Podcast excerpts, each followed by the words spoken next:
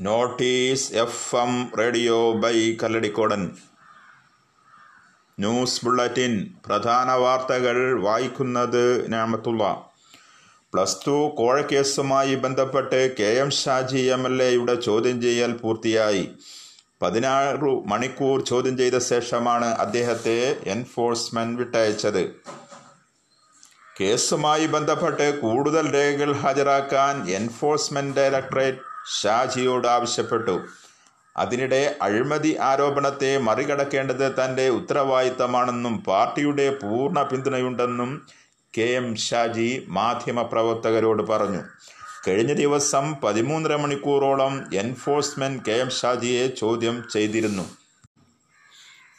Covid പ്രതിരോധ പ്രവർത്തനങ്ങൾ രാജ്യാന്തര തലത്തിൽ ഏകോപിക്കുന്ന ലോകാരോഗ്യ സംഘടനയെ അഭിനന്ദിച്ച് പ്രധാനമന്ത്രി നരേന്ദ്രമോദി.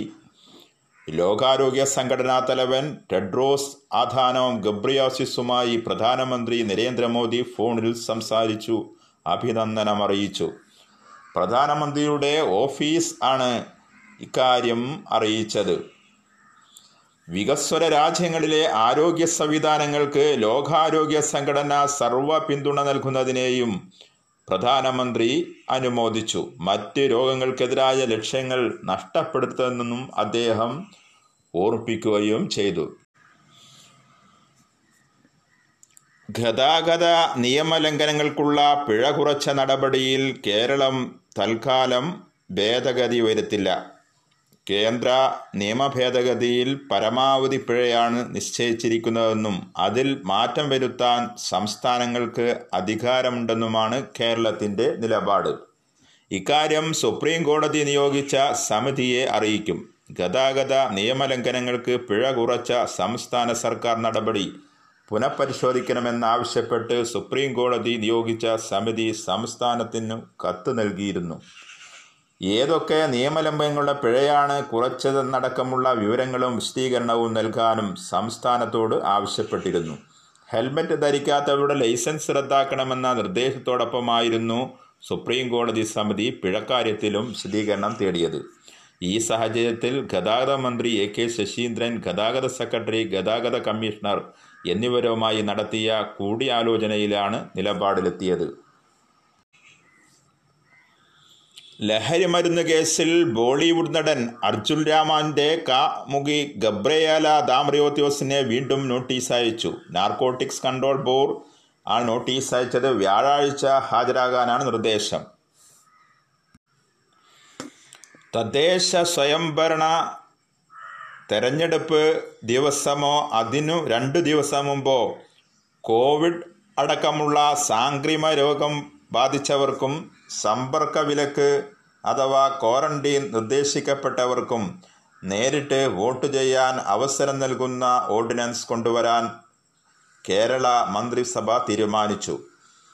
പഞ്ചായത്ത് രാജ് മുനിസിപ്പാലിറ്റി നിയമങ്ങളിൽ ഭേദഗതി വരുത്തിയാണ് ഓർഡിനൻസ് ഇറക്കുക. ഇതിന് ഗവർണറോട് ശുപാർശ ചെയ്യും.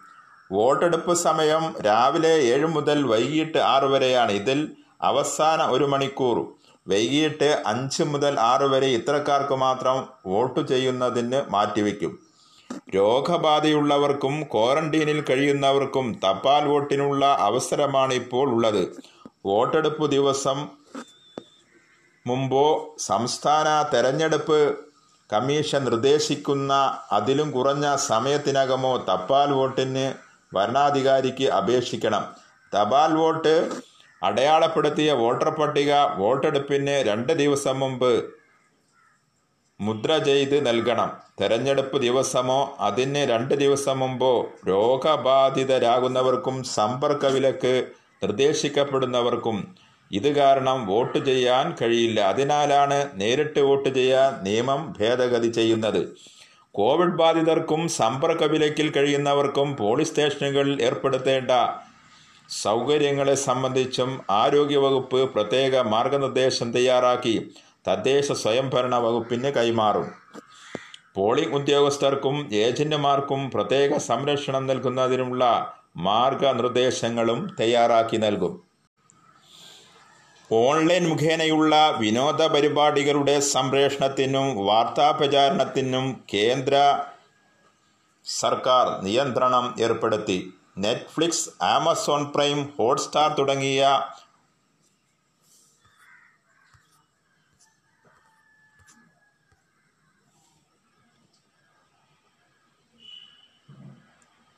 ഒ ടി ടി പ്ലാറ്റ്ഫോമുകളിലൂടെയുള്ള സേവനങ്ങളും വാർത്താ പോർട്ടലുകളും വാർത്താ വിതരണ പ്രക്ഷേപണ മന്ത്രാലയത്തിനു കീഴിലാക്കി. സർക്കാരിനു നേരെയുള്ള വിമർശം ശക്തമാകുന്നുവെന്ന ആക്ഷേപത്തിന്റെ പശ്ചാത്തലത്തിലാണ് കേന്ദ്ര സർക്കാരിന്റെ നടപടി.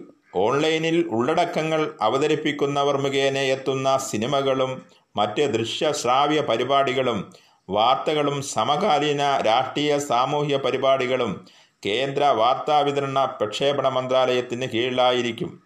രാഷ്ട്രപതി രാംനാഥ് കോവിന്ദ് ഒപ്പിട്ട വിജ്ഞാപനത്തിൽ പറയുന്നു നിയന്ത്രണ സംവിധാനങ്ങൾക്ക് വാർത്താ വിത മന്ത്ര വിതരണ മന്ത്രാലയം ഉടൻ രൂപം നൽകും. ഹോം നേഴ്സായി വന്ന് പണവും സ്വർണാഭരണങ്ങളും കവർന്ന രണ്ടുപേരെ പോലീസ് അറസ്റ്റ് ചെയ്തു. നെടുമങ്ങാട് പേരുമല മഞ്ച തടത്തിനരകത്ത് വീട്ടിൽ ഷെർലി കാരോട് ചെങ്കവിള മേലോക്കോണം മണപ്പുഴഞ്ഞി വീട്ടിൽ സക്കീർ ഹുസൈൻ എന്നിവരാണ് മണ്ണന്തല പോലീസിന്റെ പിടിയിലായി. എട്ടിന് മണ്ണന്തല ആരാധന നഗറിൽ സി പി ജോണിന്റെ വീട്ടിൽ നിന്നാണ് ഏഴ് പവന്റെ സ്വർണാഭരണങ്ങളും പതിനായിരം രൂപയും കവർന്നത്. ഏജൻസി വഴി ഇവിടെ ഹോം നേഴ്സായി വന്നതായിരുന്നു ഷെർലി. മോഷണശേഷം ഷെർലി ഫേസ്ബുക്ക് സുഹൃത്തായ സക്കീർ ഹുസൈനെ വിളിച്ചു വരുത്തി മുങ്ങുകയായിരുന്നു. മൊബൈൽ ഫോൺ കേന്ദ്രീകരിച്ച് നടത്തിയ അന്വേഷണത്തിൽ നഗരത്തിലെ പ്രമുഖ ഹോട്ടലിൽ നിന്നാണ് രണ്ടുപേരെയും കസ്റ്റഡിയിലെടുത്തത്. ഇവരെ കോടതിയിൽ ഹാജരാക്കി റിമാൻഡ് ചെയ്തു.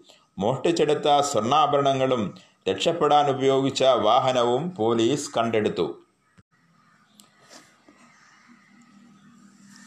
നൂറ്റി ഇരുപത്തഞ്ച് സീറ്റിന്റെ പിൻബലത്തിൽ എൻ ഡി എ അധികാരം നിലനിർത്തി. ബീഹാറിൽ മിക്കവാറും നിതീഷ് കുമാർ മുഖ്യമന്ത്രിയായേക്കും.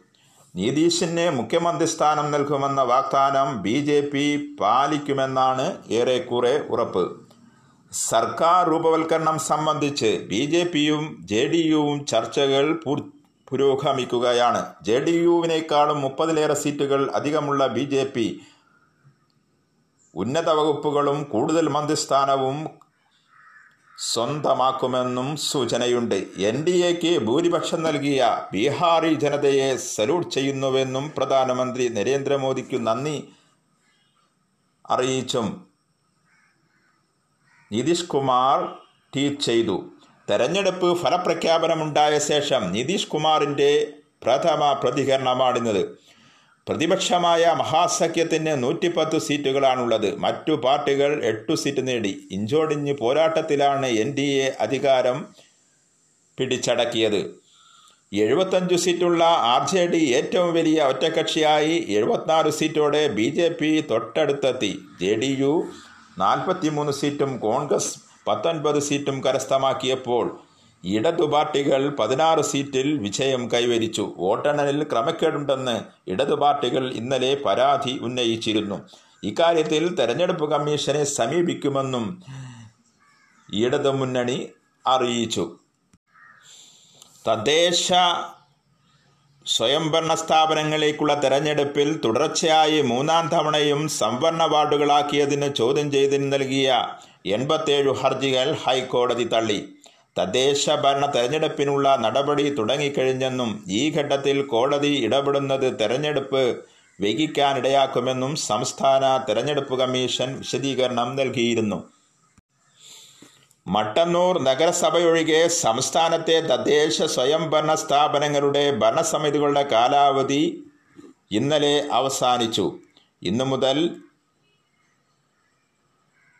അവിടെ മൂന്ന് പേരടങ്ങുന്ന സർക്കാർ ഉദ്യോഗസ്ഥരാകും ഭരണം നിർവഹിക്കുക. പുതിയ ഭരണസമിതി വരുന്നതുവരെ ഉദ്യോഗസ്ഥ ഭരണം തുടരും. കോവിഡ് പ്രതിരോധ പ്രവർത്തനങ്ങളും തെരഞ്ഞെടുപ്പ് ജോലികളുമാണ് ഉദ്യോഗസ്ഥരുടെ പ്രധാന ചുമതല.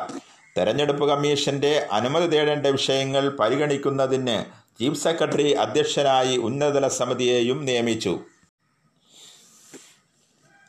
കോതമംഗലം മാർത്തോമാച്ചെറിയ പള്ളി ഏറ്റെടുക്കാൻ ജില്ലാ കലക്ടർ എത്തിയേക്കുമെന്ന ആശങ്കയുടെ പശ്ചാത്തലത്തിൽ വിശ്വാസികൾ സത്യാഗ്രഹവുമായി പള്ളിയിൽ തുടരുന്നു. യാക്കോബായ സഭയുടെ കീഴിലുള്ള ചെറിയ പള്ളി ഏറ്റെടുത്ത് ഓർത്തഡോക്സ് വിഭാഗത്തിന് കൈമാറാനുള്ള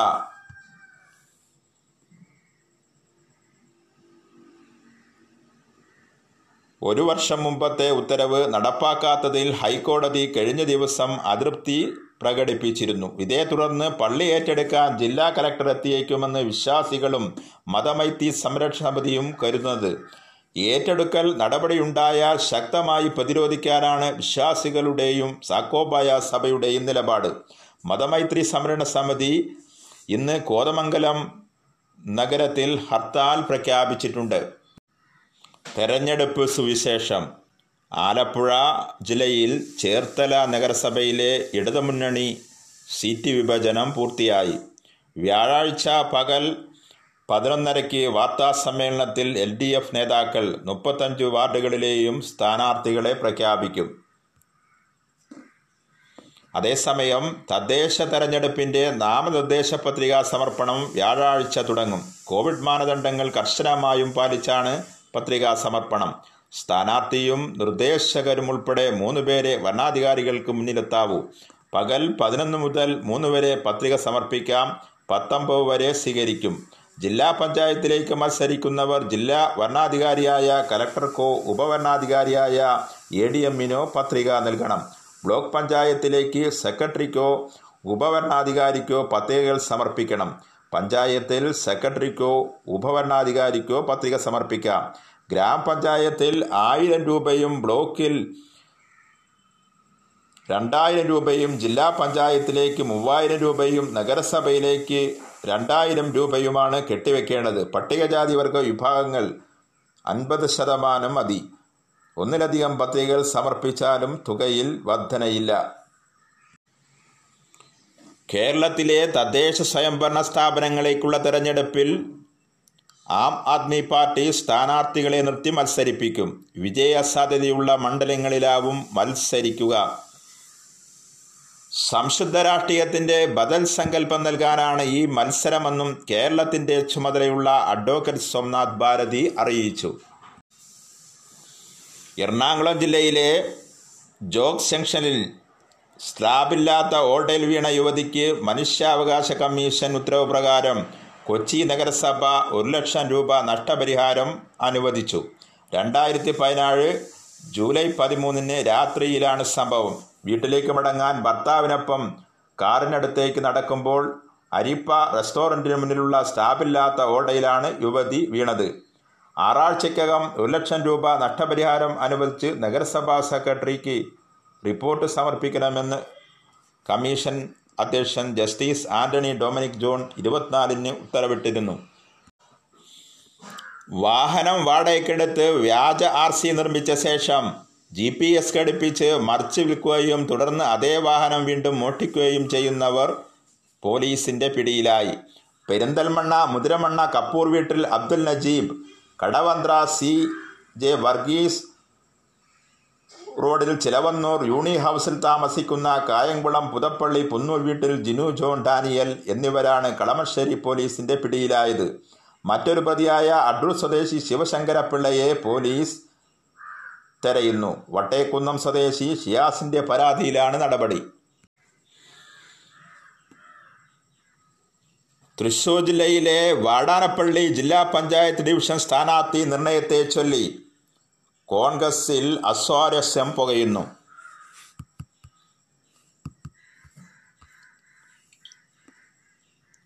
ജില്ലാ പഞ്ചായത്ത് ഡിവിഷനിൽ മുൻ അംഗത്തിന് സീറ്റ് നൽകാതെ പണം കൊടുത്ത് ബ്ലോക്ക് പഞ്ചായത്ത് അംഗം ജില്ലയിലെ മുതിർന്ന സംസ്ഥാന നേതാവ് മുഖാന്തരം സ്ഥാനാർത്ഥിത്വം നേടിയതാണ് പുതിയ പ്രശ്നങ്ങൾക്ക് തുടക്കം.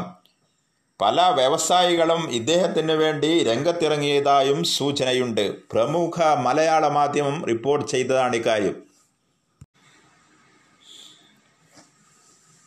കാഞ്ഞാണി പെരുമ്പുഴപ്പാലം ബലപ്പെടുത്താനാവശ്യമായ ഗർഡറുകൾ എത്തി. തിങ്കളാഴ്ച പാലം ബലപ്പെടുത്തുന്ന പ്രവർത്തികൾക്ക് തുടക്കമാകുമെന്നും പൊതുമരാമത്ത് വകുപ്പ്. ഇതിനാവശ്യമായ ആറു ഗഡറുകളാണ് ഭീലായിൽ നിന്നും റോഡ് മാർഗം എത്തിയത്.